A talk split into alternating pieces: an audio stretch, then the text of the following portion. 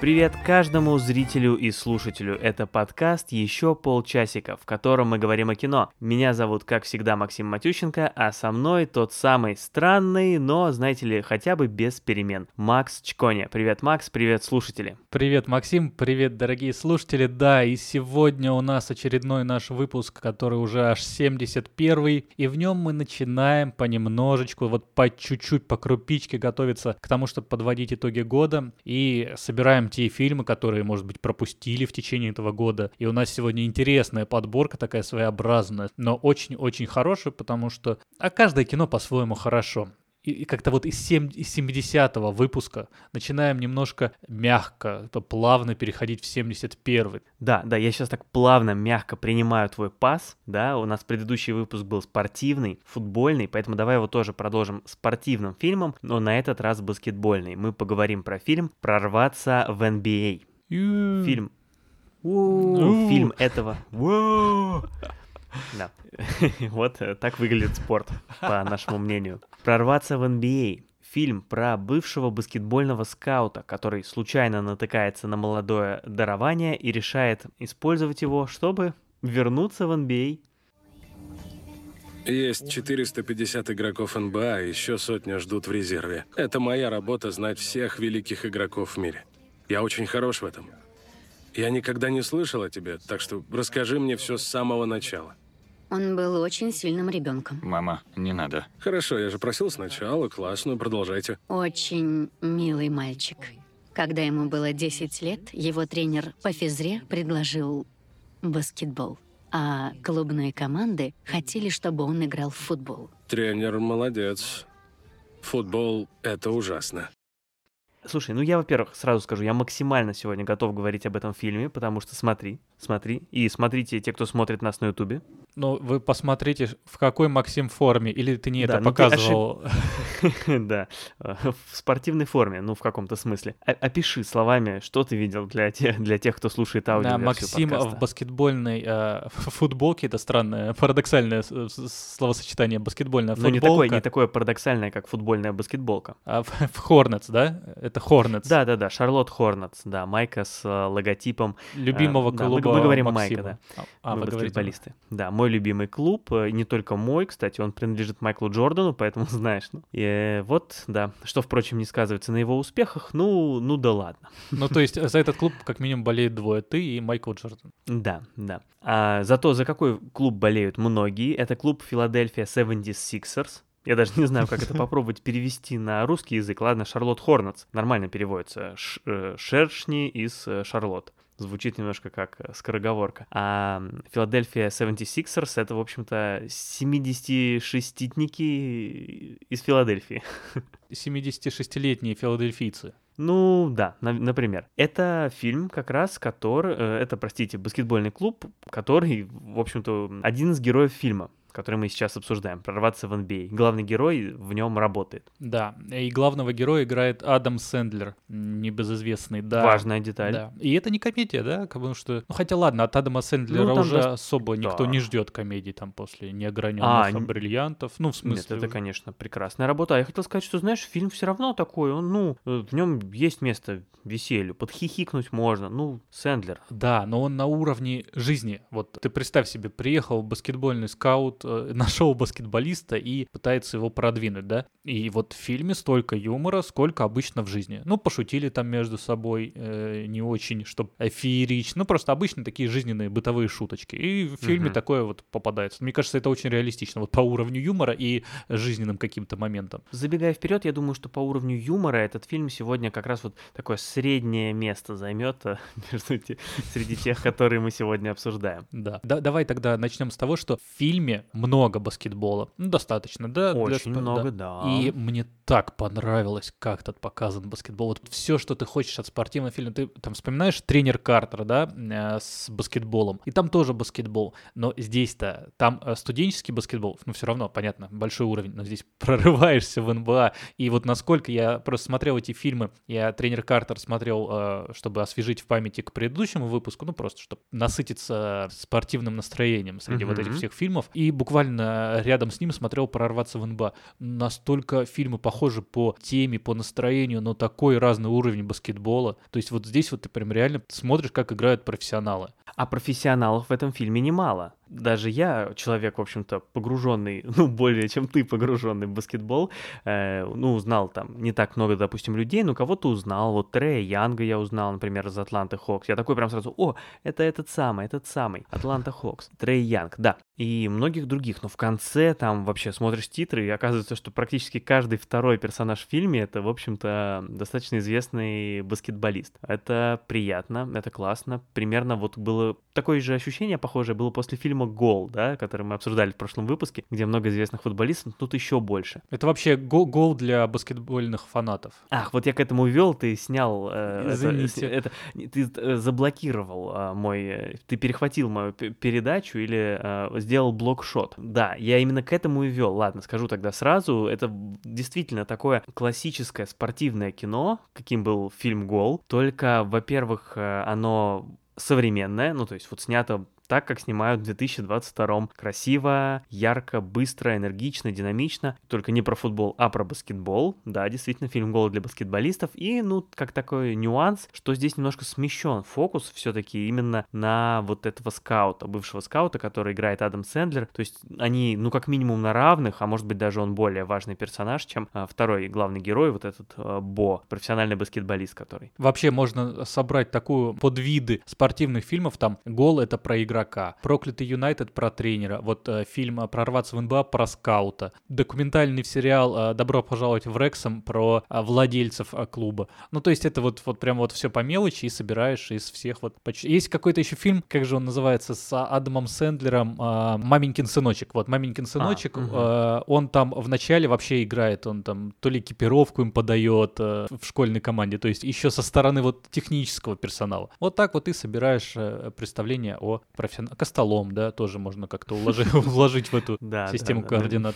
Да, да, футболист, который продолжил карьеру за решеткой, да, вполне себе категория. И вот я, когда ты перечислял вместе со мной этих э, профессиональных э, баскетболистов, которые там снялись, стоит отметить, что э, даже в главной роли, в роли этого самого Бо, то есть вполне себе главная роль в фильме, Хуан Эрнан Гомес. Это профессиональный баскетболист, который играет в NBA а уже много лет, который сам вот через все это прошел, через драфт, тоже это интересный процесс. В общем, это все. Но это даже не вооруженным, ну как не, воору... не профессиональным взглядом, потому что я э, баскетбол совершенно не смотрю, я ничего о нем не знаю, но когда я смотрел фильм, я вот, я не знал, что это профессиональный баскетболист играет, я смотрел, и я понимал, что ну не может так, э, человека нельзя так подготовить, чтобы он э, играл в баскетбол. То есть они либо пригласили неизвестного актера, который прям очень хорошо играет в баскетбол, либо использовали профессионального баск... баскетболиста. И да, это так. Но согласись, что Хуан, он же и с ролью справился отлично. Ну, Потрясающе, ну, да. Никаких претензий. Молодец. Вообще очень хорошо. Не хуже, чем монеточка в фильме «Родные», я тебе так скажу. Ну, ладно, хорошо. Ну, вообще, ну, то есть, э, да нет, фильм отлично, очень мне понравился фильм. А, один из лучших фильмов про спорт, который я видел. Он максимально прост, но он настолько снят с любовью. Я вот знаю также, что Адам Сэндлер очень любит э, спорт, он любит и баскетбол. У него там в половине его фильмов играл Шакил О'Нил, с которыми они дружат. Там, кажется, есть такой, такой полумиф, что они договорились, что сколько Шакил О'Нил возьмет индивидуальных каких-то титулов, там, лучшего игрока сезона, да, во стольких фильмов его позовет сниматься Адам Сэндлер придумщики. Да, вообще вот много такой... Ну, фильм сделан с, большой любовью к спорту, и к баскетболу, и с маленькими нюансами. Я не знаю, как не знаток баскетбола, правда или нет. То есть, если я в голе там могу заметить какие-то, ну, такие упущения от э, реальности. Здесь я их не вижу, и я не знаю, мне кажется, что их нет. Но настолько все сделано четко. Классный фильм, вот очень рекомендую, если любите, чтобы вот ладошки попотели, вот вы сидите, переживаете, ну возьмут его туда, там вот в их эти вот филадельфийские, вот что это там с мечом, вот это вот все. Ага. Фильм классный, фильм классный. А ты знаешь, э, на самом деле, чтобы еще побольше переживать, ты мог не оценить. Ну, вообще, вот там все по-другому в баскетболе. Вот эта процедура драфта, когда а, летом все команды набирают себе новых игроков молодых, она вообще, ну, это само по себе большое событие, она еще довольно строго регламентирована. Вот э, в фильме, например, упоминают, что игроки старше 22 лет не могут участвовать в драфте, так что... И там есть и другие ограничения. Например, ты в драфте, по-моему, можешь участвовать не более одного или двух раз в жизни. То есть, если тебя не выбрали, то ты там уже теряешь свои шансы. Поэтому многие игроки, они вот думают долго идти им, не идти, или еще вот поиграть там сейчас в Европе или в Австралии, немножечко там поднабраться опыта, создать себе имя, и потом уже снова идти, пытаться прорваться в NBA. Ну, это, конечно, вообще очень интересное отличие американского спорта в любых видах, э, что в футболе, что в хоккее, что в сокере, вот от э, европейского, просто по устройству. Да, потому что в наш европейский футбол можно и после 22 прийти и спокойно играть на высоком То есть еще, еще, Кстати, еще, еще веришь? Да, шансы есть, шансы всегда есть. Кстати, про прорваться в NBA. Это ведь э, у нас яркий пример сильно переделанного названия. В оригинале фильм называется «Хасл». Суета, су, суетиться, что это? Да, да, да, да, да. Можно перевести как... Я вот на самом деле тут много есть вариантов, поэтому я даже открыл словарь. Если как э, существительное сутолока, толкотня, энергия, бешеная деятельность, мошенничество, афера, обман. Или если как глагол, то толкаться, суетиться, понуждать, теснить, торопиться, действовать быстро и энергично, толкать, тесниться, проталкиваться, понуждать сделать, торопить сделать, обманывать, мошенничать. Ну и ладно, не буду последнюю а, зачитывать перевод, там неприлично. Ну, в общем, да, здесь такое многогранное название, да, с одной стороны, тол- вот эта толкотня, суета на площадке, с другой стороны, вот это сам их процесс про- пробиться, протолкнуться, да, здесь есть, вот, э, в общем, передает дух какой-то в оригинале названия, но вот для нашего зрителя перевели, чтобы прямо было понятно. Прорваться в NBA. Ну, мне вот сходу даже сложно предложить что-то другое понуждать к НБА. Ну, тоже был нормальный вариант. Ну, сутолока, толкотня, энергия, бешеная деятельность, мошенничество. Навести, навести суету. Ну да, да, нет, твой вариант хороший. Длинноват, но хороший. Э, да, ну, как резюме, что что скажешь? Рекомендуем или очень, как? Очень, да, да, смотрите, очень. Вполне себе заявка на один из главных фильмов года, может быть.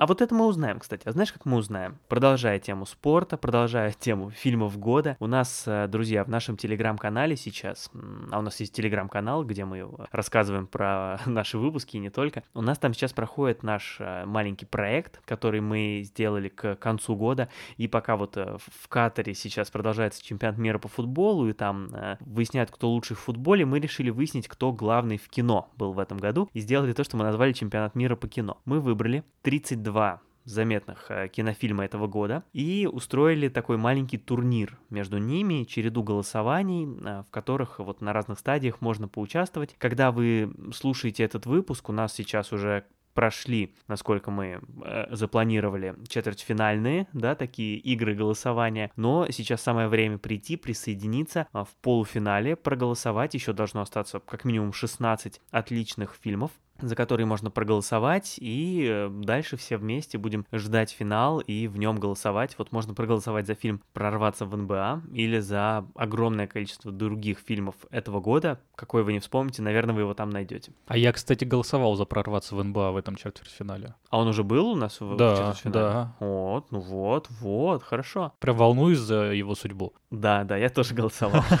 Так, а есть чемпионат мира по футболу в Катаре, а есть чемпионат мира по кино в Телеграме так что выбирайте свою сторону. Да, приходите, приходите в наш Телеграм, просто подписывайтесь, там интересно. У нас там есть чатик, где мы болтаем, э, и не только мы с Максом друг с другом, а еще и э, наши подписчики, слушатели. Э, да, у нас есть другие соцсети, ВК, YouTube, где выходит видеоверсия. Машу рукой тем, кто смотрит нас в видео. Везде имеет смысл подписаться, поставить лайк, написать комментарий. Это нам все очень помогает. А теперь давайте перейдем дальше к фильму, который называется «Странный. История Элла Янковича». Вот. Э, этот фильм объясняет, почему я пришел э, в декабре на подкаст в Гавайке. Странная история Элла Янковича рассказывает... Это псевдо-боепик, я его сразу охарактеризую. Псевдо-боепик... Сразу раскрыл. Да. Ну ладно, а, давай. Ну, ну, давай я скажу просто. Это боепик, а то слово мы запикаем. Забоепикаем. Это боепик Элла Янковича, Альфреда Янковича, певца-пародиста, музыканта известного э, в Америке, рассказывает э, историю его жизни с самого практически, практически с самого начала, просто в прошлый раз, когда я сказал без слова практически, у нас возникло недопонимание с Максимом по поводу истории в фильме, вот, и до, практически до ее конца. Отстой! Меня не взяли уже в пятый раз за неделю. Будто никому в группу не нужен аккордеонист. Это очень странно. Да, аккордеоны крутые. Так бывает, когда опережаешь время. Надо подождать, пока мир будет готов к тебе. Но у меня нет времени. Если никто не возьмет меня в группу, мне придется пробиться самому. Не бойся, у тебя все будет.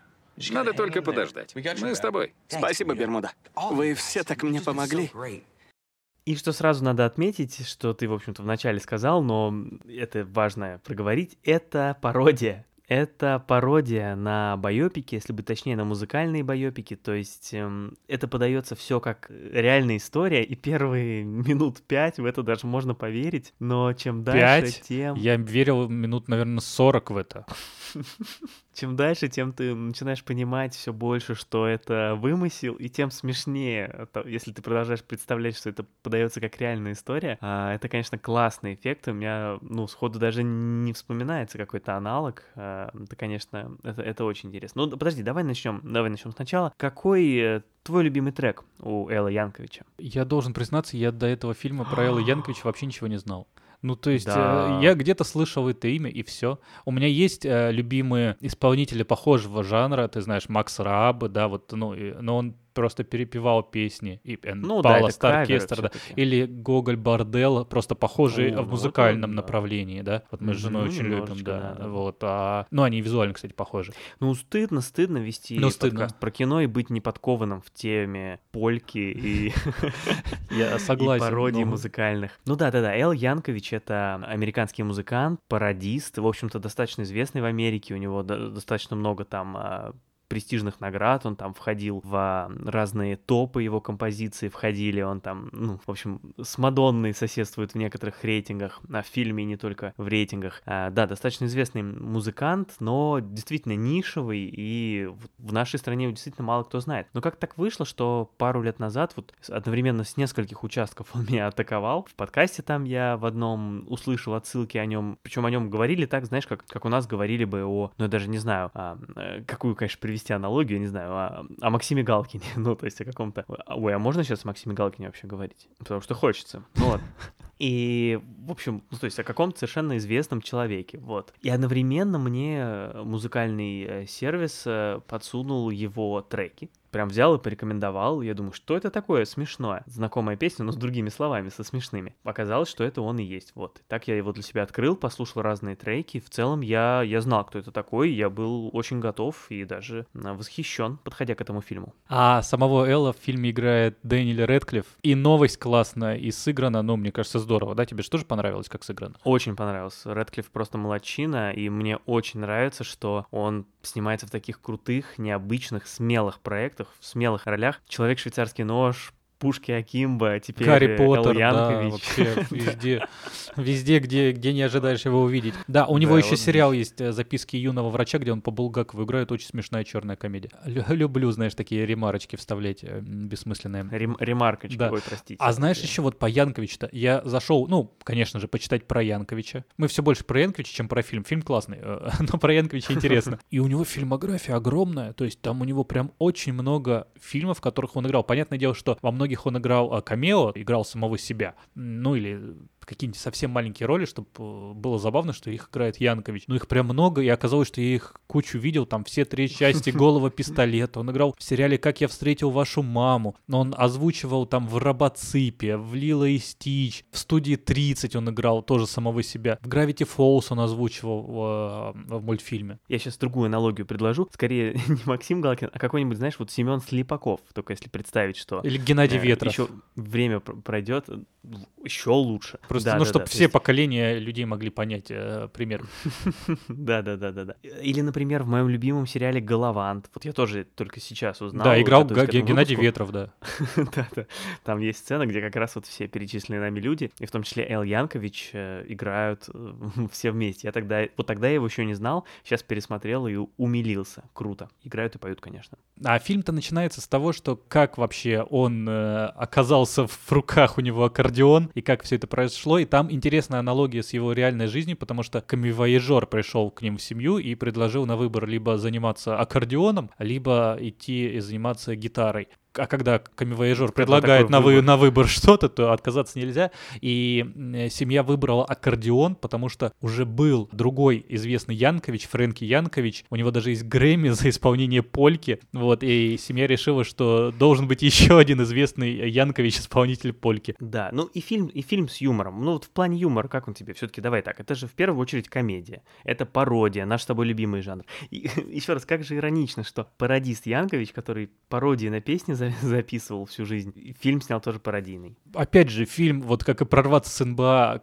с любовью к спорту, так и этот фильм с любовью и к музыке, и вот он прям выражает вот все, что я узнал о Янковиче, прям вот видно, что это Янкович. Мне очень понравился. Смешной фильм. Первая его половина прям очень смешная. Вторая половина, она мне в какой-то момент показалась чуть-чуть ушла от юмора, чтобы вот э, разместиться вот в этой типичной структуре фильма. Словом, все хорошо, но вот это вот настроение, ирония, она вообще никуда не уходит. Даже когда вот ради юмора, ради структуры немножко пожертвовали юмором, в принципе, это не было большой проблемой, потому что удалось все совместить. Фильм не просел, как мы с тобой иногда вот э, э, проскальзывает нас, мы вспоминаем с тобой фильмы, которые так начинают здорово, а потом, чтобы все как-то уместить в структуру, теряют вот свой запал. Здесь, ну, нет, он не потерян до конца. В общем-то, удалось удержаться. Вначале я частенько там прям э, хохотал в голос, но и под конец тоже похохатывал. Кого еще надо отметить в этом фильме? А, Рейн Уилсон. Периодически он у нас в подкасте появляется, так немножко на вторых ролях, как и в фильме. Еще раз скажем, как и каждый раз, когда мы его вспоминаем, что это Дуайт Шрут из офиса, но мы его видели много-много где. А, И вот в этом фильме у него, в общем-то, достаточно большая роль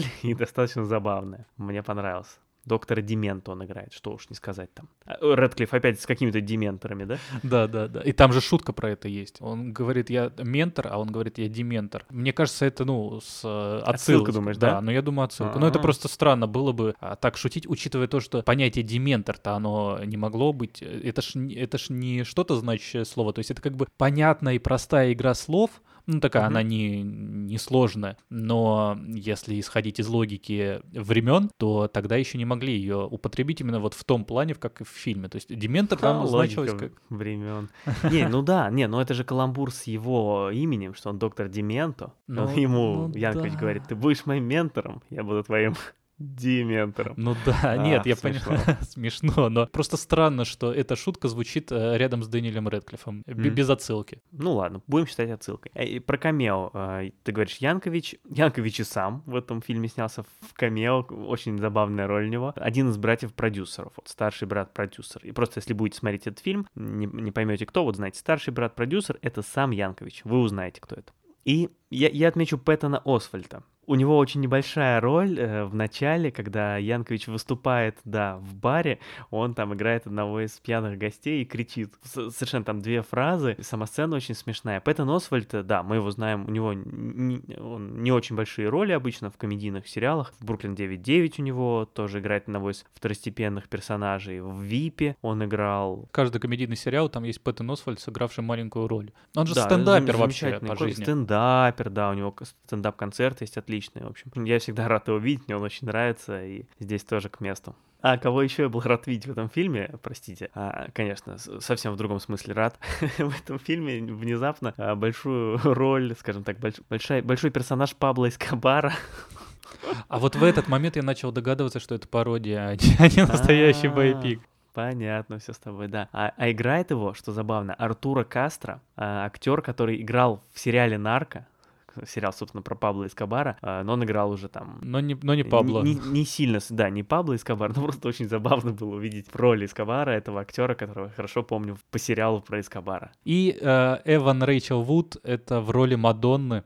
Эван Рэйчел Вуд известна по сериалу «Мир Дикого Запада», наверное, или «Настоящая кровь», и по отношениям с Ты не уверен, с по какому из них, да? А Я не уверен, ну, по какому она людям больше известна. Я э. Так-то я понимаю, что ну, для меня она по отношениям с Мерлином Мэнсоном известна. Они долго встречались, ну, ты же понимаешь, я не мог это упустить. Вот. И так она классно сыграла Мадонну.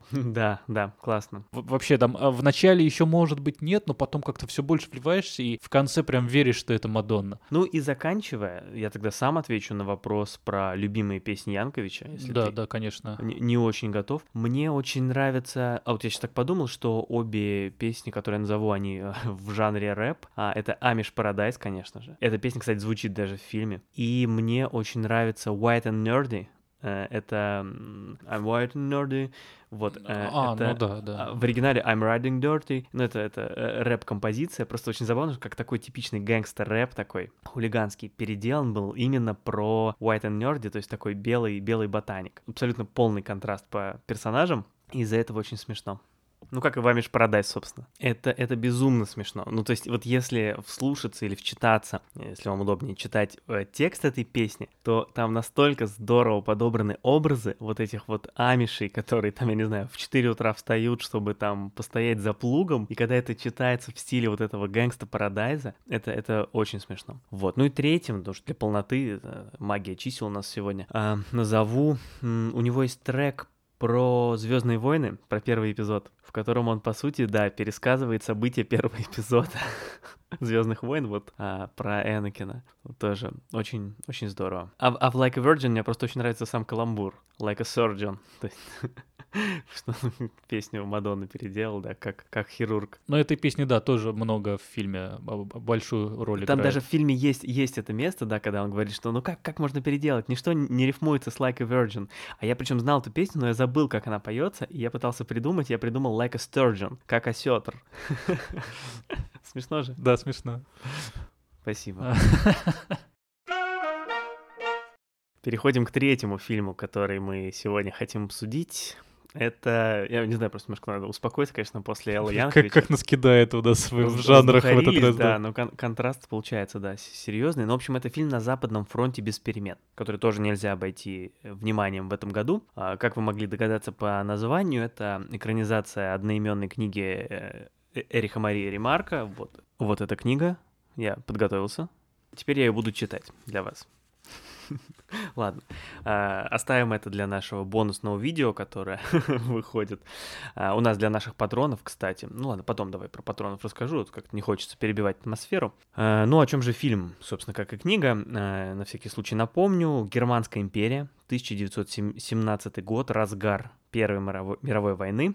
19-летний Пауль Боймер и его друзья преисполнены патриотизмом и отправляются добровольцами на фронт на фронт, где им предстоит испытать на себе все ужасы Первой мировой войны. Франц Мюллер, верно? Да. Верховное командование считает, что ты протянешь тут не больше шести недель. Хочешь остаться в живых и дальше? Так точно. Тогда шевелись, хватит шаркать ногами, как дряхлая бабка. Ты меня понял? Да. Быстрей! У нас тут нечаянная церемония.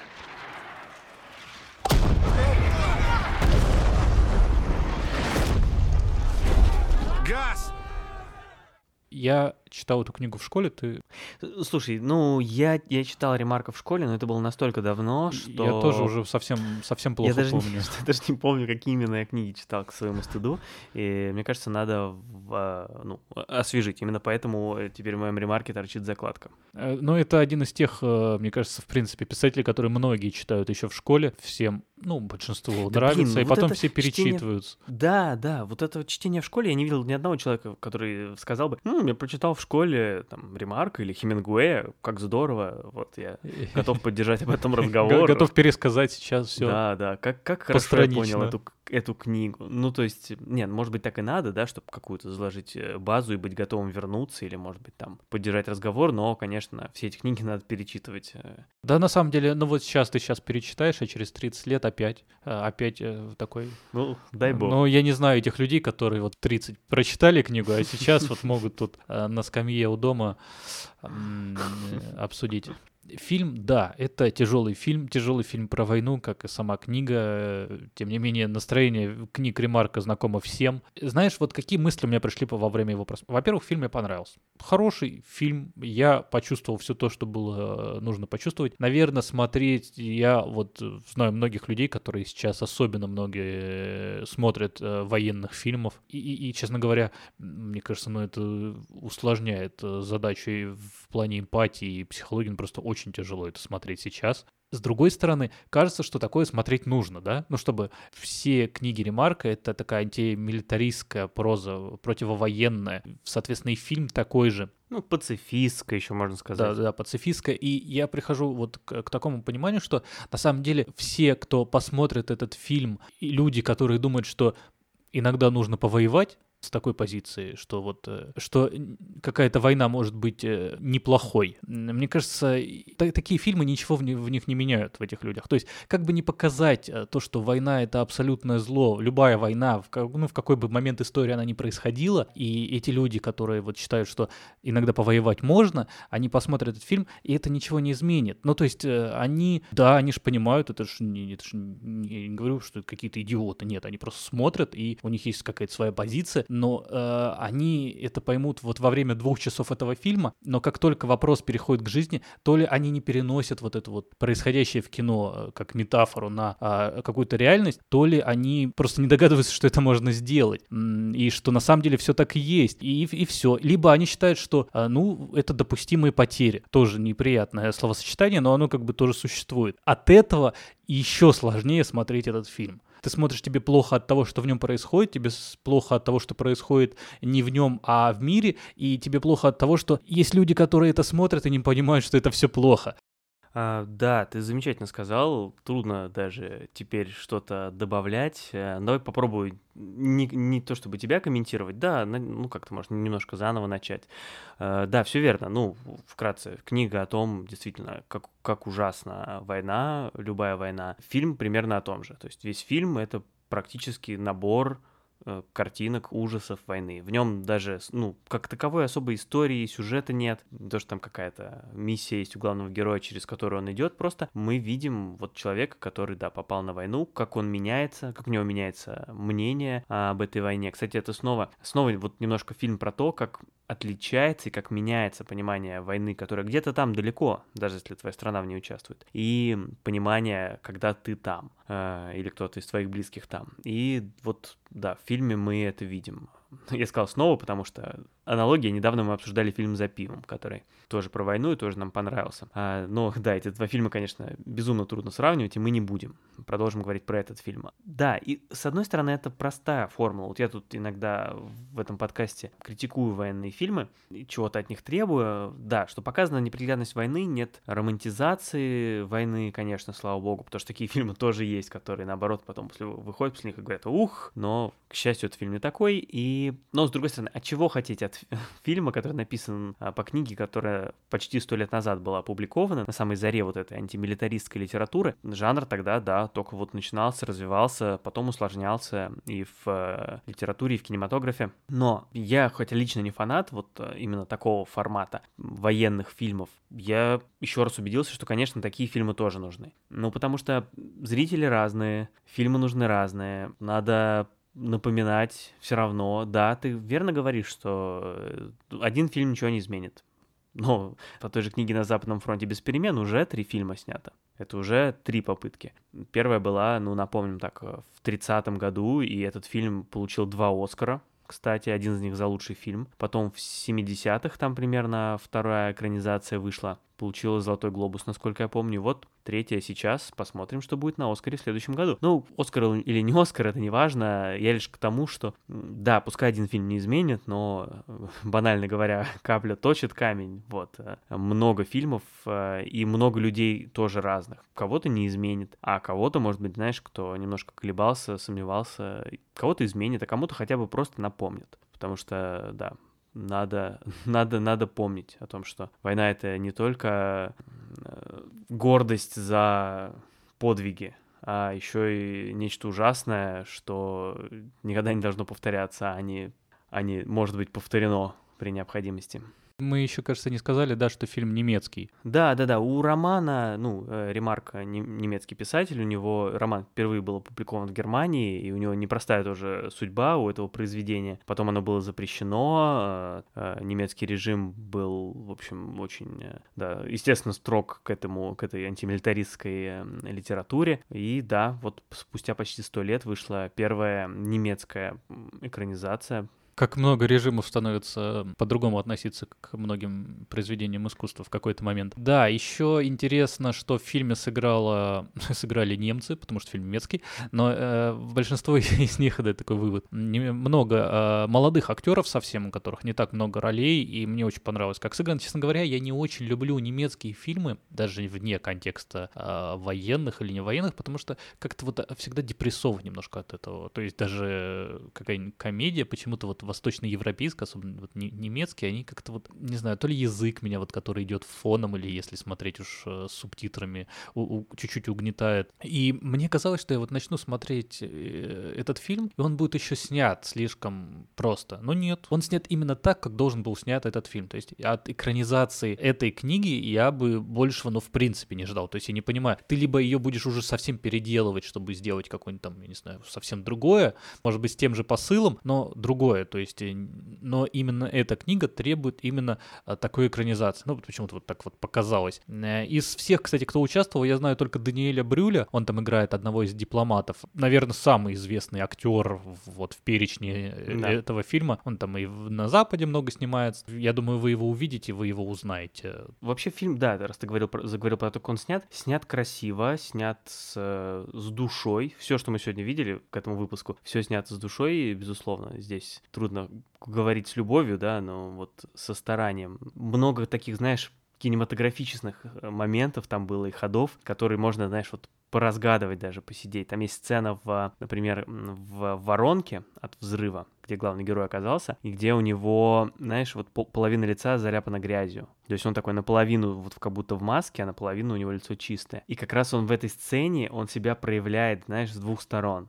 Uh-huh, вот он uh-huh. то такой, то такой. И одновременно он как будто в этой полумаске очень заметный. И в конце, э, в последней самой сцене, он весь в грязи, как будто бы он уже весь в маске и сцена соответствующая. Вот мне кажется, это очень такой вот символизма такого, такого в фильме много. Ну а я еще что хотел бы э, отметить. Было интересно снова задуматься над названием, потому что я в детстве не понимал, что значит название, а что оно, собственно, значит. На Западном фронте без перемен. Само название такое, такое в нем грустный сарказм, на самом деле, ирония такая злая. Это фраза, которой в сводках немецких газет описывали ситуацию на фронте что на Западном фронте без перемен. Ну, потому что действительно линия фронта, в общем-то, 4 года никуда не двигалась. Но при этом там каждый день погибали тысячи, десятки тысяч э, человек. В общем, вот такая, да, за такой фразой про без перемен, или как она еще в оригинале звучит еще короче, на Западе ничего нового, на самом деле э, колоссальное человеческое горе скрывалось. А сейчас, э, на мой взгляд, в общем, даже появляется новый смысл у этой фразы, э, что, к сожалению, многие вещи в жизни не меняются. Увы, спустя даже десятилетия без перемен э, на некоторых фронтах ситуация остается. Сложный фильм, чтобы оценивать его вне э, контекста, но при этом и не хочется этого делать, потому что он для контекста и создан. И такие фильмы нужны, такие фильмы важны, и хочется, чтобы их было больше, может быть, как раз снимающихся вне контекста, или чтобы крепить то, что контекст и не нужен. Но при этом этот фильм хочется рекомендовать вне зависимости от э, чего-либо. Фильм хороший, фильм э, хороший, хорошо снятый и фильм с правильным посылом. В общем-то, все, что нужно э, фильму, чтобы его посмотреть. Все так. Да. Что ж, мы можем, можем, можем заканчивать. На да, можем этой... закругляться. Да-да-да, спокойной, спокойной ноте. Спасибо вам, друзья, что вы с нами были. Сезон уже завершается, мы продолжаем потихоньку готовиться к концу года. Обсудили сегодня три фильма, которые в этом году вышли и которые стоило посмотреть, как мы увидели все три. Отличные. В следующем выпуске будет еще интереснее, потому что мы будем еще более предметно уже говорить о том, чем запомнился этот год, и не только мы. Обсудим и старое, и новое. Поэтому приходите к нам в наши соцсети, проголосуйте, поучаствуйте в нашем чемпионате мира по кино, в нашем телеграм-канале. Все ссылки есть в описании, всюду подписывайтесь, пишите комментарии, мы с вами, вы с нами, и это отлично. А, давайте завершать этот год вместе и вместе идти в следующий. Всем пока. Пока.